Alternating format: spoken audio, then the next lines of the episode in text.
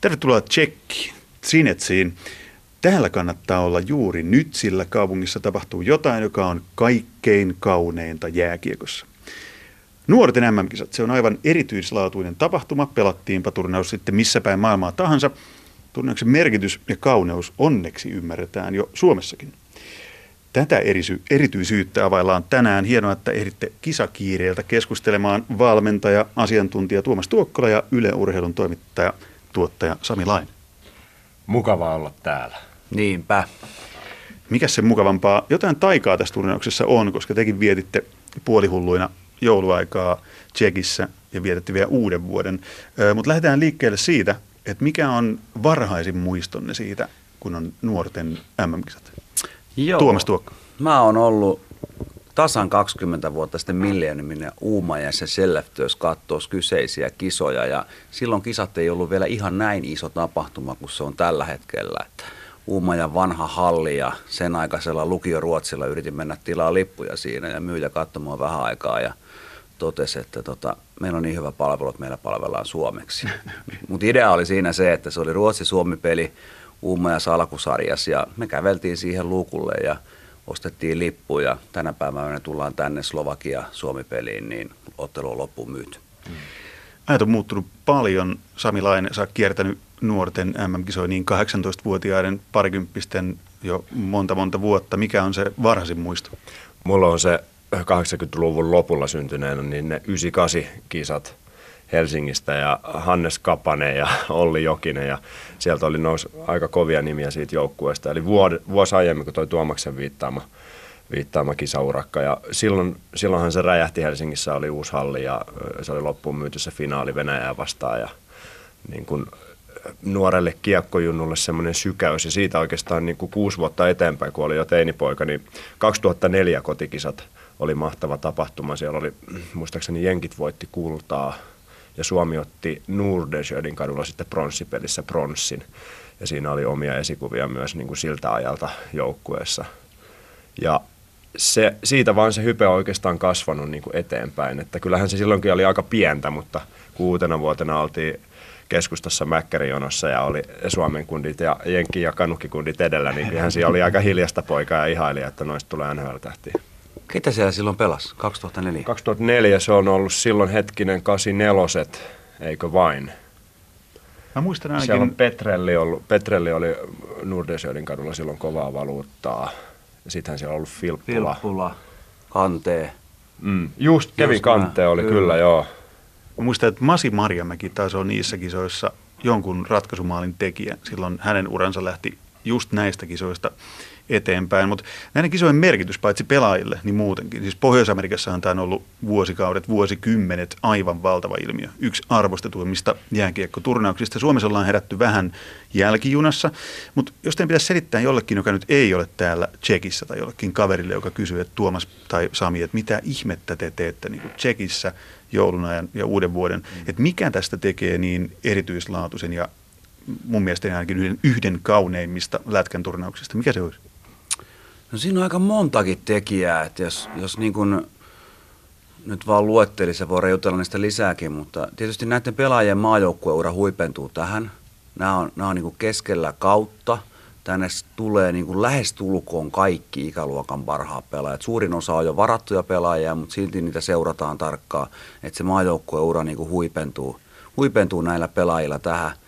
Totta kai täällä on ne kaikki tulevaisuuden tähdet, jotka iskee muutaman vuoden päästä läpi niin kuin tähtistatuksella. Ja sitten kyllä niin kuin toi peli, niin ne on kumminkin vielä junioripelaajia, kun ne lyödään kaikki sinne yhtä aikaa, niin sitten se peli niin kuin tuottaa jotain sellaista, mitä me ei esimerkiksi NHL tai KHL niin kuin isoissa liikoissa nähdä, vaan niissä sattuu ja tapahtuu ja, ja, ja tota, se tuo sellaisen, se ei ole niin kliinistä sitten, kun se niin kuin huippuammattilaisjääkiekko on ja siinä on sattumallakin sijaa ja sen takia niitä on kiva katsoa.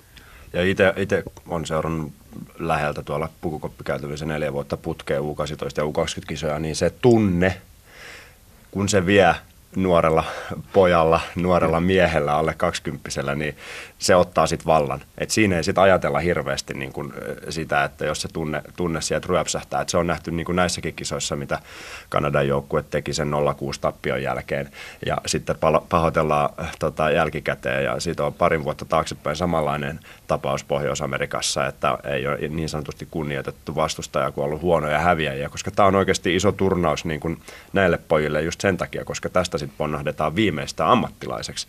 Ja nyt siellä on vielä se aito intohimo, mitä ei niin vielä raha ja semmoinen niin kuin työnantajamäärää, vaan tänne tullaan pelaamaan niin kuin oikeasti ikätavaria vastaan, joita on hakattu niin kuin neljä vuotta junnumaajoukkueet läpi ja kohdattu aina uudestaan turnauksissa ja nyt se päättyy niin kuin tällä hetkellä 0-0 ikäluokalle.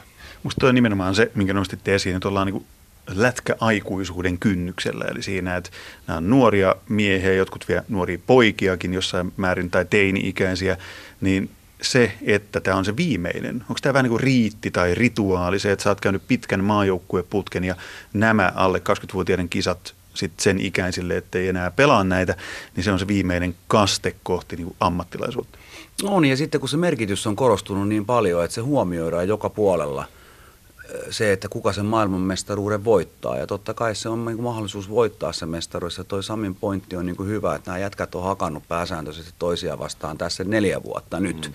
Niin nehän, se on niin kuin sama kuin Tappara ja Ilveksen pelaajat tuntee toisensa, kun ne pelaa F-junnuista mm. asti.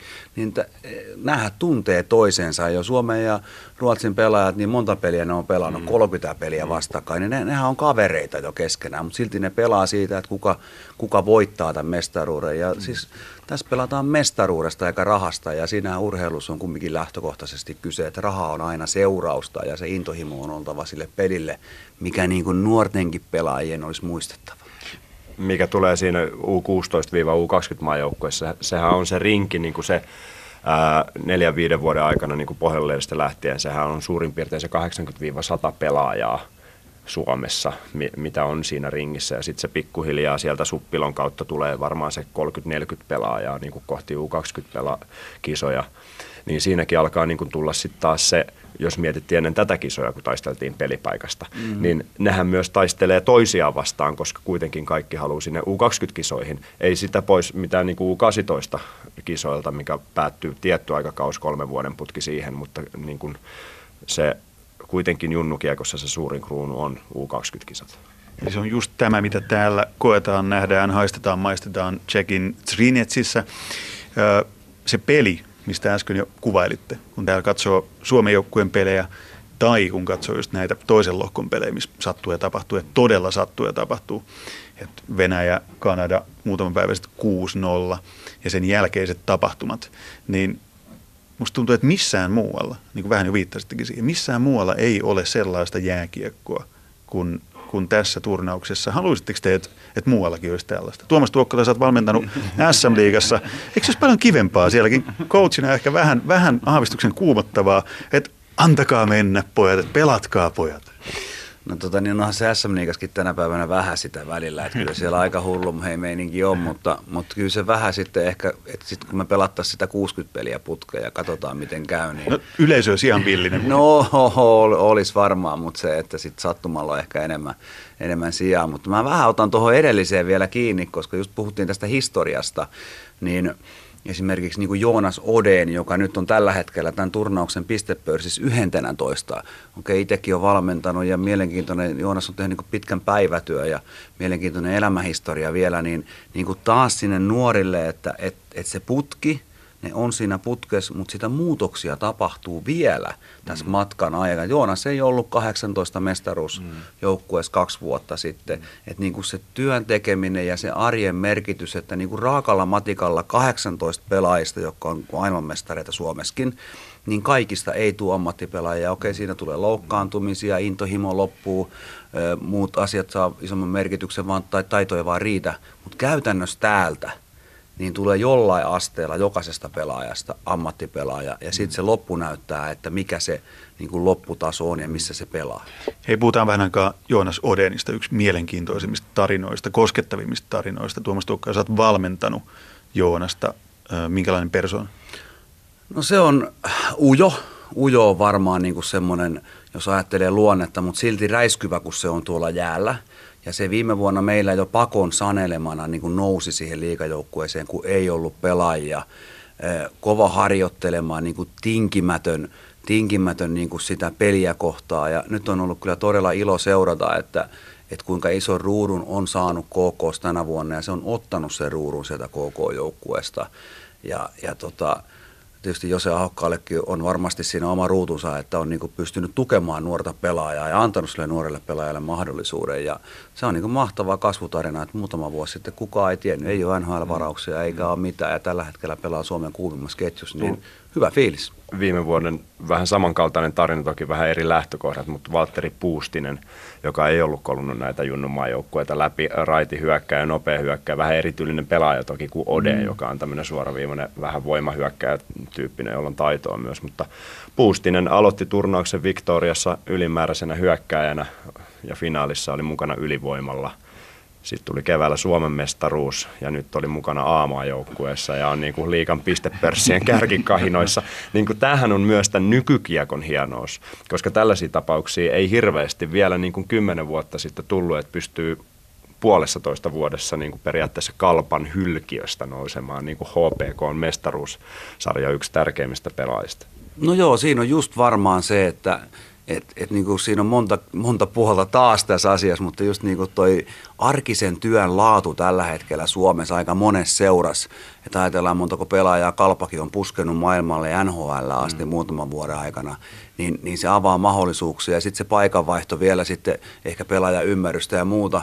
Mutta sitten toinen iso asia on niin kuin, minkä mä nostasin esille, on siinä se, että ennen vanhaan kun nuori pelaaja nousi, nousi liigajoukkueeseen, vaikka silloinkin kun minä – on tullut liikaa eka kerran 2006, 2007, 2007, niin, niin silloin nuori pelaaja, eh, silloin niin kuin vielä mopotettiin mm-hmm. ja oltiin, niin nyt se on kääntynyt ihan päälaelleen, että nyt sit, niin nuoria pelaajia nostetaan liikaa, niille annetaan mahdollisuuksia, se, mikä niin kuin, mikä on mun mielestä hyvä asia, että sinne tullaan niin tasavertaisena ihmisenä, ei istuta tyyliin bussin lattialla enää. Ja, eikö tämä ole nimenomaan se näyttöpaikka, että täältä viimeistään sitten tämmöiset Valtteri Puustisit ja muut ottaa niin nuorten kisoista sen, sen ratkaisevan stepin tai näyttöikkunan, mm. jota kautta sitten singahdetaan joko jopa NHL tai SM-liigassa huipulle?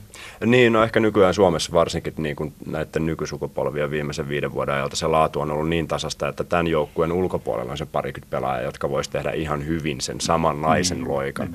Mutta niin kuin tuossa, mitä Tuomas sanoi tuosta, niin kuin miten nuoria ikään kuin nykyään ehkä niin kuin kiillotetaan paremmin tuossa parikymppisen kynnyksellä, niin siinä on myös ollut siinä semmoista pikkusta ehkä niin kuin harmaata ympärillä, jos miettii vaikka miten näiden kavereiden olemus on muuttunut sen niin kuin 2016 mestaruuden jälkeen, mm. koska sitten niin kuin he, he nousivat sinne kansakunnan kaapin päälle ja yhtäkkiä niin kuin nuorista pelaajista tuli tähtiä, niin siinä on semmoinen pieni vaara mun mielestä, että nämä on jo nyt aika staroja nämä pojat. Ja se näkyy myös olemuksessa välillä. Onko tämä nimenomaan niin, koska äsken Sami Laine, kun mainitsit 2016 vuoden, sehän on niin tämmöinen never forget vuosi suomalaisessa jääkiekossa, joka mun mielestäni ainakin olisi viimeisin, joka räjäytti nämä alle 20-vuotiaiden MM-kisat koko kansan tietoisuuteen. Oli Patrick Laine, oli Sebastian Aho oli Jesse Puljujärvi, Pula Aho ketju, niin, niin se oli se. Ja, mutta tämä on hyvä kysymys. Onko nuorista pelaajista nyt tullut jo liian varhain, niin kuin Samilainen vähän viittasi, liian varhain liian isoja staroja, että jos tämäkin joukkue täällä Tsekissä niin menee ja ottaa MM-kultaa, sitten siellä ollaan torijuhlat ja Joonas Odeen esimerkkinä, että ahaa, olisitko vuosi sitten kuvitellut, että susta tehdään hirveitä otsikkoja ja kansakunta hurraa, kun Joonas poika painaa maaleja. Niin onko tämä vähän liikaa jo näillä pojille? Siinä on suuri vaara ja silloinhan me mennään se, että kuinka se yksilö pystyy käsittelemään sen tilanteen, että kuinka, kuinka sitä nostatetaan ja, ja tota, hyvä esimerkki tästä ajatellaan vaikka Marko Anttilan viime vuoden mestaruus ja sen myllytys ja ja, ja kuinka sitä niin kuin revittiin joka suuntaan. Ja vieläkin revitään. Niin edelleenkin, mutta, mutta niin kuin se, että ja Markon vähän nyt henkilökohtaisestikin tunne, niin on aivan huippu ja niin kuin fiksu mm. ihminen. Niin käytännössä repiminen kumminkin sekoitti sitä arkea, että aika vaikeita pelejä oli ne ekat ennen kuin pääsi siihen rytmiin ja se huuma laski ja muuten, niin kyllähän tässä suuri riski näiden poikien kohdalla on se, että, että siinä tulee yksi hidaste sille uralle, että jos nostetaan liian aikaisin, liian ylös ja sitten ei ole hyviä ihmisiä tukemassa siinä ympärillä, että sä oot, sä oot vielä lapsia, nuoria, sä kehityt ja niin kuin elämän arvot on kunnossa. Ja mm. jos meidän joukkueesta esimerkiksi ajattelee ja nyt itsekin tutustu äiti rätyy vaikka tämän reissu aikana, niin oli hieno kuunnella ja jutella, että mikä on se arvomaailma siellä kotona ja oma poikakin on mukana, niin kyllä hänkin katsoi, että okei, että ei noin munkaan iskä ehkä ihan niin, kuin, niin pahoja olekaan niin, tässä. Siis, niin siis kaksi omaa poikaa mukana, eli niin, Aatu ja Aku Räty täällä. Tällä hetkellä Suomen ehkä seuratuimmat pelaajat. Joo, ja sitten ehkä toinen tuolta pohjoisesta kotona ole, kotoisin oleva niin kuin äh, kiekkosuku Aho, jolla heilläkin aika niin kuin se semmoinen arvopohja siellä kotona, jos verrataan tuohon 2016 mestaruuden pelaajiin, niin kyllähän se niin kuin Sebastian Aho oli sieltä pää, päältä terveimmistä päästä. Ja usein unohtuu, että tuossa joukkueessa oli myös muun muassa Mikko Rantanen mukana, ja. joka jäi siinä, siinä turnauksessa niin kuin, niin kuin ehkä vähän niin kuin otsikoiden taakse. Toki teki erittäin hyvää jälkeä ja oli kapteeni siinä joukkueessa ja muuta, mutta niin kuin siellä, niin kuin tämän tapaisia niin kuin tervepäisiä tarinoita pitäisi nostaa mun mielestä enemmän esiin, eikä sitä, että nyt joku kaveri on 21-vuotiaana tulossa lainausmerkeissä maitojunalla takaisin Pohjois-Amerikasta Suomeen, koska niin kun, täytyy muistaa, että siinä ollaan kuitenkin nuoria pelaajia ja siinä on niin kuin se kuusi vuotta suurin piirtein vielä siihen prime timekään. Eli yhteenveto. Onko tässä käynyt niin, että vaikka just hehkutetaan kuin erityislaatuinen, hieno, kaunis, tärkeä turnaus pelaajien uralle tämä alle 20-vuotiaiden MM-turnaus on, niin saako se jopa niin liian suuren painoarvon tai mittasuhteet? No ei, se, en mä osaa sanoa, että onko se, mikä on sitten liian suuri, että että ei se nyt edelleen, jos me verrataan Super Bowliin, niin ei se nyt kamala iso, iso juttu. Sit, kun... Marginaalilaji niin, kuitenkin. Niin, niin. Mutta Suomi-Kasakstan äh, hetkinen sunnuntaina 717 000 ihmistä huippulukema keskiarvolla päälle 600 000. Se kertoo vähän siitä, että niin kun näinä joulupyhinä totta kai erittäin hyvään aikaan tulee pelit, mutta se myös kertoo siitä, että on viihdettä tämä U20-kiekko kuitenkin pääosin, ja koska meillä on vuosi toisensa jälkeen Suomessa hyvä alle 20 maajoukku, joka taistelee mitaleista, niin ää, se tuottaa aika hyvä viihdearvo. Niin, onko tässä, hei, nyt taas yhteenveto. Siinä vaiheessa, kun Sami Laine hoitaa yskänsä pois. Pähkinäkurkkuun. Sitä voi kisareissuun sattua, jos jonkinlaista. Mutta siis kun Suomessa on ollut, mennään tähän nyt. Musta on yksi iso keskusteluaihe nuorten kisojen kohdalla, että Suomessa miesten MM-kisat, se keväinen kahden, kolmen viikon vappu, sen oikean vapun jälkeen, niin se on ollut se juttu. Se on ollut vuosikaudet vuodesta 95 viimeistään se juttu, joka keväinen. Niin nyt huomaa, niin kuin äsken Samilainen mainitsit, että, että nuorten MM-kisojen ottelua Suomi, Kasakstan, siis Suomi, Kasakstan, seuraa parhaimmillaan 700 000 katsojaa. Niin onko nyt tapahtunut se, että tämä alkaa olemaan kansakunnalle samanlainen turnaus kuin mitä toi miesten MM on? No tämä ajankohta, ajankohta on niin kuin aika hyvä tähän. Ja tietysti nyt kun ollaan tässä Euroopassa, niin pelit, peli, niin kuin ajatellaan, mä veikkaan, että uuden vuoden pelissä on vielä enemmän katsojia, koska odotetaan uuden vuoden vaihtumista, peli alkaa Suomen aikaan kello 20, niin sehän on ihan unelma niin kuin odottaa sitä uutta vuotta. Ja, ja niin kuin näistä pojista on nyt puhuttu niin paljon ja näistä peleistä, niin, niin se on aika hieno, se, se huuma, mikä on MM-kisojen ympärillä edelleenkin tänä päivänä, ja niissä nyt kisoissa nyt tullut oltua paljon enemmän kuin näissä kisoissa paikan päällä, niin se on jotakin ihan käsittämätöntä, että siitä on tullut, tullut niin kuin lupa olla hölmö ja nauttia, että voi kun me mm. saataisiin toi niin kuin meidänkin katsomoihin, että vapauduttaisiin ja rentouduttaisiin. Mutta niin näiden, mä nyt vielä palaan siihen 2016, niin nehän oli uskomattomat kisat. Et, et itsekin olin paikan päällä katsoa sen Kanada-peli, niin se suomalainen jääkiekkokin on muuttunut vielä näiden jälkeen, koska näissä on lup, se joukkue, niin sehän pelasi täysin epäsuomalaista jääkiekkoa. Me ollaan puolustettu ja oltu kurjalaisia ja jäykkiä ja jäyhiä taistelijoita, niin yhtäkkiä meitä tulikin niin kuin ikäluokka, mm. joka oli taiteilijoita, hyökkäs, voittaa Kanadan 6-5. Äh, aika monessa jääkiekkoottelussa ollena, niin se on niin kuin, uskomattomin peli fiilikseltään niin kuin yksittäisenä pelinä lätkäs, missä mä oon ollut hallis, mikä on ihan umpi täynnä. Mä oon ollut Suomen MM-kisoissa katsoa niin kuin miesten tasolla Suomi-Kanada-peliä, mikä oli mahtava ja Suomi voitti sen muistaakseni vielä. Mutta tämä hyppi vielä niin kuin tänne. Niin, Tästä tuli just erityislaatuisuus. Mä muistan myös juuri tuon pelin paikalla olleena Hartwall Areenassa silloin 2016, kun Laine ja Aho ja Pulju tekee ihmettekoja, niin se, se tunne parhaimmillaan just näissä kisoissa on se, että mä muistan nauraneeni siinä pelissä enemmän kuin varmaan koskaan yhdessäkään jääkiekkoottelussa, että jaha, että Kanada menee johtoon, oho, no Patrik Laine tuo tasoin, no, okei, okay, taas tapahtuu noin, nauroin koko sen pelin ajan. Sehän oli hauska, hauska siinä finaalissa, kun Venäjä tuli tasoihin ja meni jatkoajalle. Kasper Björkvist tuli siihen meidän tota, ylenpisteen viereen ja pukukoppihaastatteluun ja sanoi ruotsiksi Ruotsin TVlle, että ei ole mitään hätää, me hoidetaan tämä. Niin kuin, siis, siis 2014 Malmöön kisat teräväiset ää, ristolaiset kumppanit plus sitten tämä 12, 2016 joukkue, nehän niin kuin loi ikään kuin tälle uudelle sukupolvelle sellaisen ajatuksen nimenomaan näin. Ei tässä ole mitään hätää, me pystytään hoitaa tämä, eikä että ajatellaan, että nyt tässä on hätää, koska me ei ikinä voiteta näitä pelejä. Kyllä. Kasper Björkvistin, ei, ei, ei, det gör ingenting, oli kyllä niin. aivan klassinen esimerkki siitä.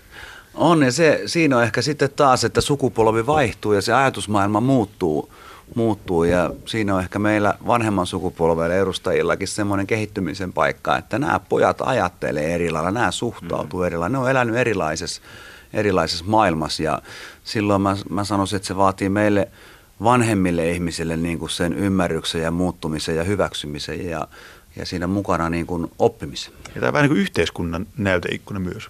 Esimerkki yhteiskunnan muuttumisesta. Alle 20-vuotiainen MM-kisat. Niin, no ei siitä varmaan niin kuin hirveä vääryys on esimerkiksi, että Jukka, Jukka Jalonen käy puhumassa niin kuin firmoillekin, että miten ikään kuin johtamiskulttuuria voi nykypäivänä muokata. Tuomaksen kanssa eilen autossa juteltiin siitä, että miten hän on muuttunut valmentajana. Onko hän joutunut niin kuin jonkinlaisen katkaisimen ehkä kääntämään ajattelussaan, kun valmentaa nuoria pelaajia? Oletko Tuomas Tuokkala muuttanut valmentamista nimenomaan niin kuin näiden nuorten kautta niin kuin heidän vuokseen vai mikä tämä juttu? No siis valmentajuus muuttuu koko ajan, mutta se mikä on niin kuin iso muutos, että jos ajatellaan 2000, mäkin olen tätä 20 vuotta tehnyt, enempi ja vähempi 15 vuotta ammatikseen, niin, niin silloin oli autoritäärinen johtajuus, mikä oli se malli, mi, mi, mikä niin opittiin. Et silloin valmentaja kertoi ja pelaaja teki ja sitten kun me oltiin siinä yhteisessä fiiliksessä, että kun mentiin päärällä seinään, niin valmentajalla oli mahtava fiilis ja pelaajat, mm. Sami nauraa, tuossa on pelannut ja, silloin. En, en voin, voin, niin, mä voin niin. kertoa, koska mähän on niitä hukattuja sukupolvia, niitä ikäluokkia, kuulun niihin, niin kuin tässä sanottaisiin niin 85-91 sukupolvet ainakin. Kyllä. Ja silloinhan se palaute oli, niin kuin, se tuli suoraan, että niin kuin, teet huonosti näin, eikä että teet tämän hyvin, mutta hei, että jotta sä voisit tehdä sen vielä paremmin, niin kokeiltaisiko tällaista juttua? Tai että sä oot jo nyt nopea, mutta vedetäänkö vielä vähän kyykkyä, että sä saisit nopeutta lisää? Eli just tämä sukupolvi, mitä nytkin seurataan täällä, nytkin seurataan siis tämä alle parikymppisten MM-kisat, niin on, on se sukupolvi jo, joka on ollut siis jo vuonna 2016 sama ilmiö. Eli ei enää autoritäärinen johtaminen ei käy, ei voi enää käskyttää, ei voi enää kertoa näin, vaan tämä sukupolvi muokkaa paitsi asenteita, niin myös koko lajia. No se muokkaa sitä ja, ja autoritäärinen johtaminen on edelleen olemassa, että kyllä se päävalmentaja sen vastuun kantaa ja silloin sille päävalmentajalle on annettava se mandaatti, mutta tänä päivänä sen valmentajan on otettava se mandaatti ja se on nimenomaan vuorovaikutustaidot. Ja mä nyt vielä palaan siihen, niin kuin siihen aikaan, kun sitä valmennettiin, niin silloinhan meitä opetettiin valmentaa näin. Se oli, se oli tapa. Ja sitten pelaajakin osasi sen ja siitä tuli se hyvä fiilis. Mutta sitten se on muokkautunut ja, ja sukupolvet on siis niin kuin puhuttiin niin vaihtanut ja silloin on myös valmentaja opittava uusia taitoja. Ja tällä hetkellä johtaminen on vuorovaikutusta, yhteistyötä, asioista sopimista ja, ja välillä se ehkä jopa niin kuin meinaa hämärtyä. Että tässä kohtaa niin kuin organisaatiot joutuu, mm. joutuu niin kuin, että et se organisaation rakenteen pitää olla luottamuksellinen, sulla on oltava ympärillä ihmisiä – että se luottamus säilyy ja silloin se homma menee eteenpäin. Mm. Että kyllä mä niin edelleen uskon siihen, että, että valta on oltava jollain, että niin kuin huutoäänestyksellä ei pärjätä. Täällä Tsekissä valta on siis Suomen joukkueen päävalmentajalla Raimo Helmisellä. Just äsken kävi taas Raipeen vähän vapaan, vapaan vapaammissa merkeissä. Vapaan hiihtotavan Vapaan hiihtotavan tyylillä, kyllä. Näin, niin kuin Raiben kanssa on puhunut kanssa nyt tämän, näiden kisojen aikana täällä Tsekissä siitä, että, että minkälaisia nämä nuoret on ja mikä tekee juuri tästä ikäluokasta tai näistä ikäluokista, jotka täällä pelaa, niin erityislaatuisen. Hei, mennään Suomen joukkueeseen. Me ollaan seurattu täällä nuorten leijonien otteita ihan siitä ensimmäisestä hetkestä lähtien, kun nuoret leijonat lähti Helsinki-Vantaan lentokentältä kohti Tsekin leiriä ja se on ollut ihan mahtavaa seurattavaa. Just se kaikki, mitä tässä turnauksessa tai mikä tässä turnauksessa tekee erityislaatuisen, niin se pirskahteleva ilo ja se, niin kuin Samilainen sanoi hyvin, että se ihan yliryöppyvä tunne mm. välillä, niin kuin totaalisen ylihyvässä ja joskus ehkä pahassakin. Mutta Suomen joukkueesta, no nyt on ainakin mainittu, nostettu, ei nyt ehkä vielä kansakunnan kaapin päälle, mutta tietoisuuteen veljekset Aku ja Aatu Räty. Onko nämä nyt tässä turnauksessa se kaksikko, joka tekee vielä jotain ihmettekoja?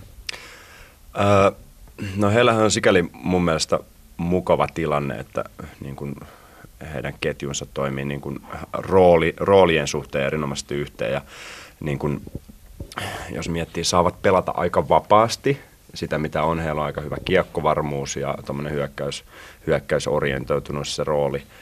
Mutta tota, itse ehkä niin kuin nostaisin vielä enemmän esiin tämän Tanus Puistola Odeen ketjun niin kuin siihen rinnalle, että koska huomiohan aina kiinnitetään johonkin, kun tulee tarinoita, niin sitten heistä puhutaan ja käydään alaasteen opettajat ja muut luisteluvalmentajat läpi, mutta niin kuin, niin kuin semmoinen se tasainen suorittaminen siellä takana, niin kuin puhuttu, on puhuttu Seppälästä ja Hatakasta Kyllä. muun muassa ja näistä, jotka jää sitten vähän varjoihin, niin, niin tota, se rä, rädyt ja ranta siinä semmoisena niin kuin työjuhtajana ja luotettavana laiturina ja sopivasti taitoa siinä, niin he, he pystyvät tuomaan sen artistiuden, mistä Tuokkola puhui, ja sen näyttävyyden ja se viihdearvo erityisesti sinne hyökkäyspeliin, mutta niin kuin, mun mielestä turvallisempaa on sitten se tasalaatuisuus, mikä Suomella on noissa muissa ketjuissa. Tuopas Tuokkola, kuka se näistä nyt on Samilainen mainitsemista pelaajista, joka nostelee kannua jossain niin kuin Helsingin keskustassa ja nousee sen kansakunnan kaapin päälle. Tällaisen helpolla kysymyksellä ajattelin vetästä. no se kannu on ensin saatava, että kuka sitä nostelee. No, mutta Suomen kansa on tottunut siihen, että 18-vuotiaat voittaa kultaa, parikymppiset voittaa kultaa, leijonat voittaa kultaa.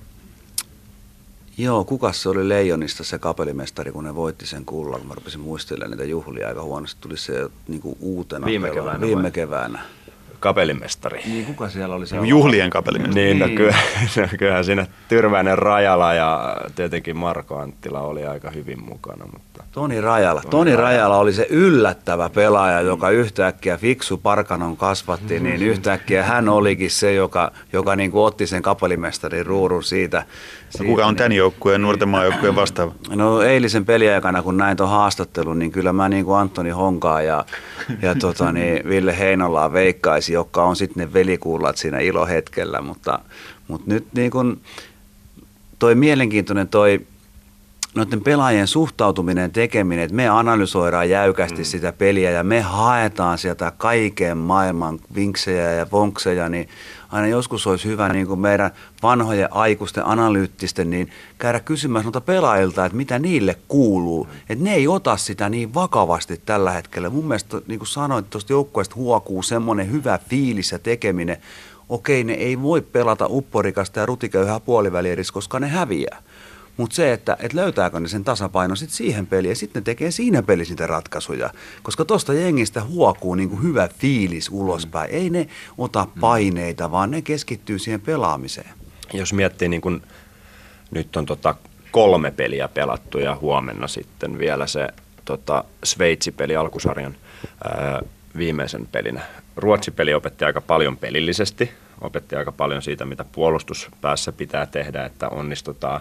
Slovakia-peli nyt oli semmoinen hyvä itseluottamuksen, hyvän olon peli, Kasakstan peli opetti sitten nuorille leijonille sen, että ei voi tulla rotsi auki vähän naureskellen sinne hallille ja että niin kuin sieltäkin pitää olla koko ajan niin kuin siinä ytimessä henkisesti, että se pystyisi klaaraamaan nämä ja semmoinen niin tyylikäs suoritus se ei ollut se Kasakstan peli. Että siellä jäi aika paljon, vaikka se oli 7-1 tulos. Niin nyt on jännä nähdä sitten huomenna, että mitä se Sveitsi-peli tarjoaa ennen sitä puolivälieräpeliä, joka pelataan sitten toinen päivä, koska jokaisessa näissä pelissä on kuitenkin jonkinlainen opetus ollut tähän pisteeseen saakka. Mi- no niin, Tuomas. No kyllä toi vielä justiin, mitä Samikin sanoi siinä, äh, hyvä kun tehtiin sitä ohjelmaa tai niin kuin juttujakin, niin Sami sanoi ennemmin jo, että tuli, porukka tuli naureskelle hallille. Ja sen kyllä näki sitä ekasta erästä, että ei ne ollut läsnä sille pelille. Mutta eikö se ole just hauskaa? Musta se on tämän kisojen niin erityislaatuinen piirre, että, että jengi voi tulla joukkueen takki auki. Mitä Raipe sanoi? Ei me jääkiekosta niin. puhuttu ensimmäisellä erätauolla, vaan siinä tulee sitten ehkä tarvittiin se, tiedätkö, vanhan liiton meininki, että heitetään vaikka roskisnuri tai muuta. Et, et, niin kun, ehkä se kuitenkin niin kun teki hyvää, se, se, tai siis todennäköisesti teki hyvää, koska nyt se opettiin myös se, että niin kun Kasakstan laittoi se aika näti YV-pöntön siihen yläkulmaan, niin peli oli yksi yksi. Joo, ja se, se on ehdottomasti Raipelta paras haastattelu ja lausunto, minkä se on antanut, että ei todellakaan puhuttu jääkiekkoa siellä kopissa. Että kyllä siinä niin kuin se aikuinen kohtuullisen menestynyt suomalainen urheilija ilmoittaa pojille, että nyt me ollaan väärällä sivulla. Eikä raipea tuntien, niin ei se ole niin rumia puhunut, mutta ihan varmasti on herättänyt se joukkue. Ja se, että se joukkue pystyy tekemään vielä tuommoisen muutoksen sen pelin sisällä. Kaikki tietää, että sitten kun päivä lähtee huonosti, niin se yleensä menee huonosti ennen kuin tulee se seuraava päivä, niin tämä jengi pystyy vielä muuttaa sen. Niin mm. Se on mielenkiintoinen katsoa tämä opetusoppimisprosessi, mitä tapahtuu seuraavaksi. Eli, eli niin kuin paljon parjattu Raipe teki jotain, mitä ehkä hänet ei olisi jopa odotettu. Eh, niin ja siis mm, parjaus ja parjaus, mun mielestä niin kuin se niin kuin Raimo Helminen, mikä on kisojen ennen ja kisojen aikana tuossa alussa tullut niin kuin mediassa esiin, Toki niin kuin ne, hänen kommenttinsa pelien jälkeen ja muuta, niin ne on mitä on, mutta niin kuin se raipe, joka laittaa ne poksut kulmakarvat vähän kurttuun siinä ja rupeaa... Sibeliaaniset niin, kulmakarvat. Niin, semmoinen niin intohimo, mikä sitten tulee, kun se astuu sen ensimmäisen haastattelun jälkeen sinne vaihtopenkin päälle. Niin sehän on se oikea raipe jääkiekoytimessä, se raipe, joka otti silloin vähän jäähyminuutteja SM-liigassa yhdessä pelissä. Niin, siis kun raipe niin kun nyt analysoidaan sitä sen haastatteluja, että mitä mm. se antaa ulospäin. Ja kumminkin mikä on, niin se intohimo jääkiekkoon, se rakkaus niin kuin siihen on ihan käsittämätön. Niin nyt me niin kuin analysoidaan pelkästään sitä, että minkälaisia haastatteluja se, se niin kuin antaa. Ja kun valmentamisesta on aika monesta asiasta kyse, se, että onko Raipe taktisesti maailman paras valmentaja, ei varmaan ole, mutta kuka on. Mutta sitten yksi, mikä kannattaa nostaa esille myöskin se, niin – tämä on pelaajien peli ja Raipe ei nosta itteensä sieltä esille, vaan se on, tämä on joukkue. Se nostaa joukkue esille ja nämä pelaajat, niin kuin se koko valmennus tekee. Mm. Joku niin kuin Yle juttu oli, että oli montako maailmanmestaruutta on pelkästään meidän penkin takana. Niin siellä on yli 20 arvokisamitalia. Niin. Hämäläinen, äh, Ruutu, äh, Raipe, jos nostetaan niin valmennuskolmikkona niin. niin valmennuksen ytimestä, sitten on Markus Korhonen, malivahtivalmentaja Mikael Tolkki, videovalmentaja Honkaheimo Antti, jolla on varmaan sata mestaruutta eri, eri fysioterapian te, tehtävistä. Et, et niin kuin koko toi taustaryhmä on mun mielestä se kyse, eikä pelkästään Raipe päävalmentajana, Kyllä. koska Eepikin on todennut sen Erik Hämäläinen, että hän jo pelaaja uransa loppuvaiheella niin kuin ikään kuin medialta salaa opiskeli valmentaja ja se oli selkeä päämäärä hänelle. Ja tämä on myös hänelle niin kuin iso turnaus niin kuin valmentajana. Ja Tuomo Ruutu nyt hyppäsi viime vuonna siihen U20 mukaan ja tietää nimenomaan ikään kuin sen yk, pelin yksityiskohdan ja niin kuin nuorten yksilöiden valmentamisen ja tuo varmaan hyvän tuen siihen. Mutta ehkä niin kuin tätä sitten punnitaan sen puolivälierän jälkeen, pystyy jo jotain sanomaan, että minkälainen projekti tämä on. Toki, kuten viime turnauksessa nähtiin, se sattuman rooli on aika iso myös nuorten mm. lätkässä. Yksi pomppu sinne, yksi pomppu tänne, niin saattaa ratkaista niin kuin, tai venyttää pelin jatkoajalle niin, varmasti erilaisia näkemyksiä tulee tuon toisen, toisen päivän pelin jälkeen, puolivälierä pelin jälkeen ja sitten katsotaan, mitä turnauksen jälkeen summataan. Mutta tota, mitä mieltä Tuomas on siitä, voiko niin kuin ikään kuin Raimo Helmisen valmentajuutta arvioida laajemmin tämän, tämän turnauksen kautta? On tulos sitten puolivälierä tappiolla tai sitten mitali? Nyt on tiukka paikka. Se on vaikeeta. Se on vaikeaa. Mä, ennen kuin tuota kysymystä, niin mä mietin justiin sitä, että, että torstaihan se taas kertoo sen niin kuin hirtehisesti, että ollaanko me kriisissä vai jatkuuko Suomekiekon lento.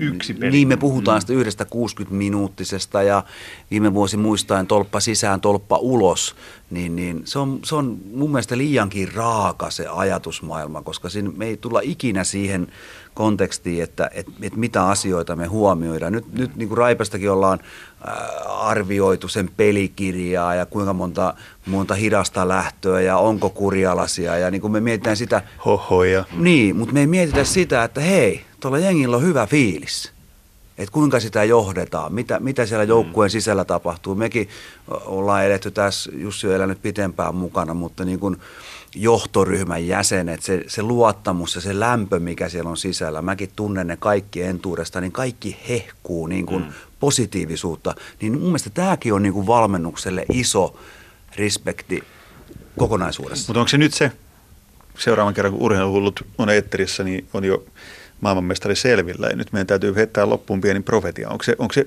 fiilis, se yhteenhitsautuminen, se palava tunne, se positiivisuus, ilo, mikä tästä joukkueesta on huokunut siitä lähtien, kun hyppäsin heidän kanssaan samaan lentokoneeseen 19. päivä joulukuuta, niin onko se nimenomaan se, niin kuin Rasmus Kupari nyt jo loukkaantunut ja kisoista lähtenyt pois, puhuu, että se on se tärkein? No se on, ei voi sanoa, mun mielestä ei voi sanoa, että se on se tärkein, koska ei. totta kai se peli kuuluu siihen ja se kuuluu aika vahvasti siihen. Mutta kaikkihan me ymmärretään se, että jos sä heräät aamulla ja sulla on vähän kurkku kipeä ja, ja niin kuin kotona, harmittaa. Niin, harmittaa ja kotona puoliso on vähän antanut palautetta tai, tai, tai valmentaja on antanut eilen palautetta ja sulla on vähän huono fiilis, niin ethän se silloin lähde sitä peliäkään toteuttamaan niin hyvin kuin sä lähtisit, jos sulla olisi, niin kuin annettu, niin kuin sulla olisi hyvä fiilis heti aamussa, että tänään on pelipäivä ja kiva ja mulle tulee tämä peli täältä selkärangasta ja mä tiedän, mitkä ratkaisut mä teen ja kiva, kun ketjukaveri syöttää mulle ja hymyilee mulle eikä vaan hae omaan napaan pistettä tai syötä toiselle laiturille. Et kyllähän se niin kuin, tämä ikuisuuskysymys peli vai tunne on vähän hölmö, koska se ei ole kyse vain pelistä tai tunnesta, ei ole kyse vain mustasta tai valkoisesta, vaan niin kuin harmaasta, missä kaikki sekoittuu siihen ja luo sen kokonaisuuden tulevaisuuden. Tuomas Tuokkala loppuun. Päästäänkö torijuhliin Suomessa vai ei? Toivottavasti päästään.